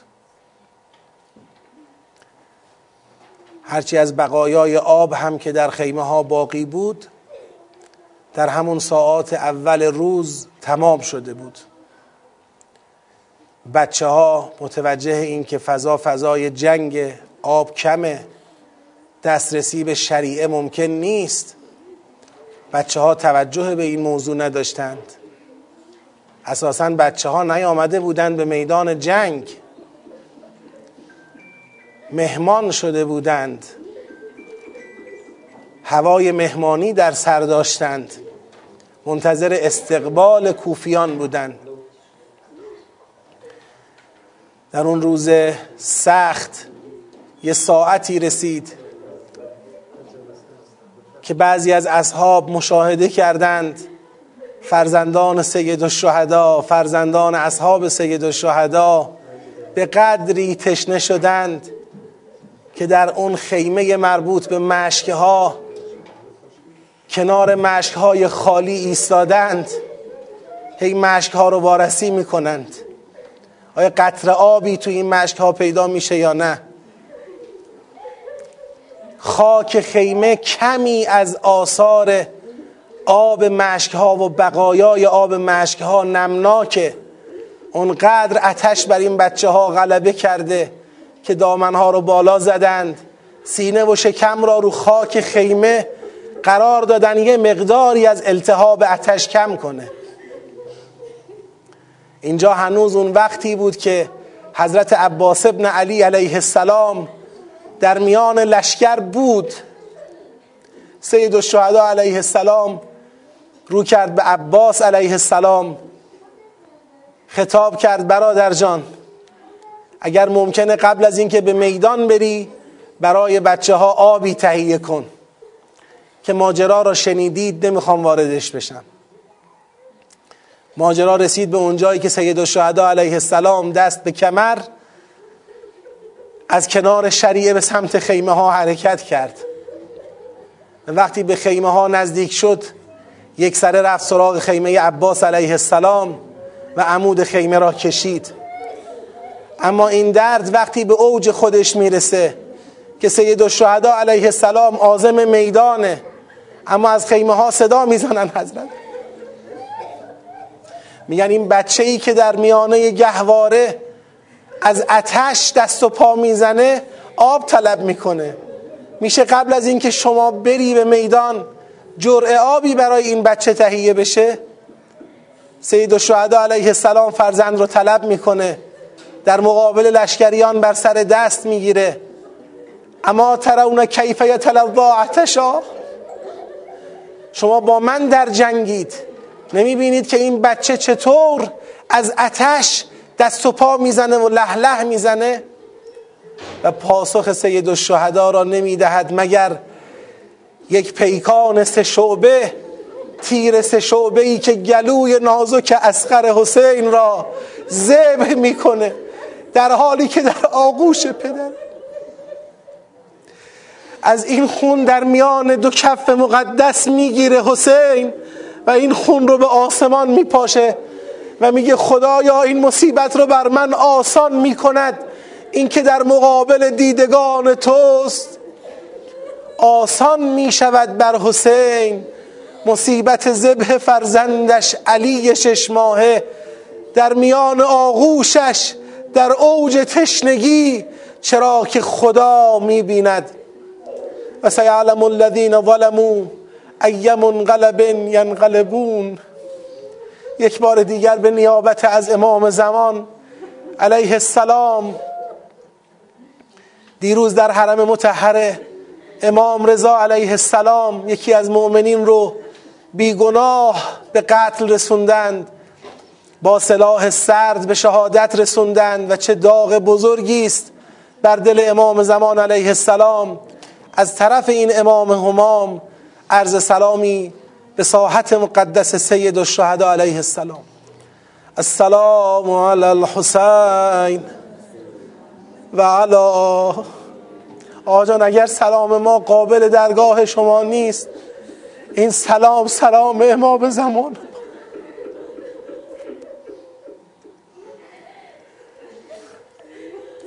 آجان ما از طرف خودمون شرمنده ایم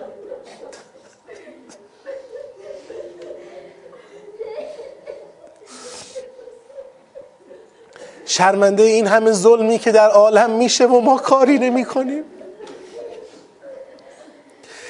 شرمنده این بچه های مظلومی که در یمن از قحط آب و غذا به شهادت می‌رسند و ما کاری نمی کنیم کاری از دست ما بر نمیاد. آجان این سلام از طرف امام زمان به ساحت شما تقدیم میشه. به احترام امام زمان این سلام رو از ما بپذیرید. السلام علی الحسین و علی علی ابن الحسین و علی اولاد الحسین و علی اصحاب الحسین. اللهم صل علی محمد و آل محمد و عجل فرجهم خدایا در این مساف حق و باطل اسم ما را اهل ما را نسل ما را فرزندان ما را دوستان ما را همه مؤمنین و مؤمنات را در جبهه حق ثبت و ضبط بفرما. توفیق رشادت و جانبازی در جبهه حق تا برپایی کامل عدالت به همه ما عنایت بفرما. توفیق تبعیت حقیقی از مکتب نورانی اسلام به همه ما عنایت بفرما. شر دشمنان اسلام در رأسشون آمریکا، اسرائیل، آل سعود خبیس به خودشون برگردان. خدایا هر کس در هر لباسی به اسلام و مسلمین خدمت می‌کنه موفقش بدار و هر کس خیانت می‌کنه دستش رو از منصبش کوتاه بفرما. خدایا به آبروی محمد و آل محمد امام عزیزمون شهدامون غریق رحمت واسعه خودت قرار بده. رهبر عظیم و شعنمون معید و ملهم و محفوظ و منصور بدار. ما رو در سربازی ایشون تا ظهور امام زمان ثابت قدم بفرما. با ظهور امام زمان دل امام زمان را شاد بفرما. جهت تعجیل در فرجش شادی قلب نازنینش سلامتی وجود مقدسش اجماعا صلوات.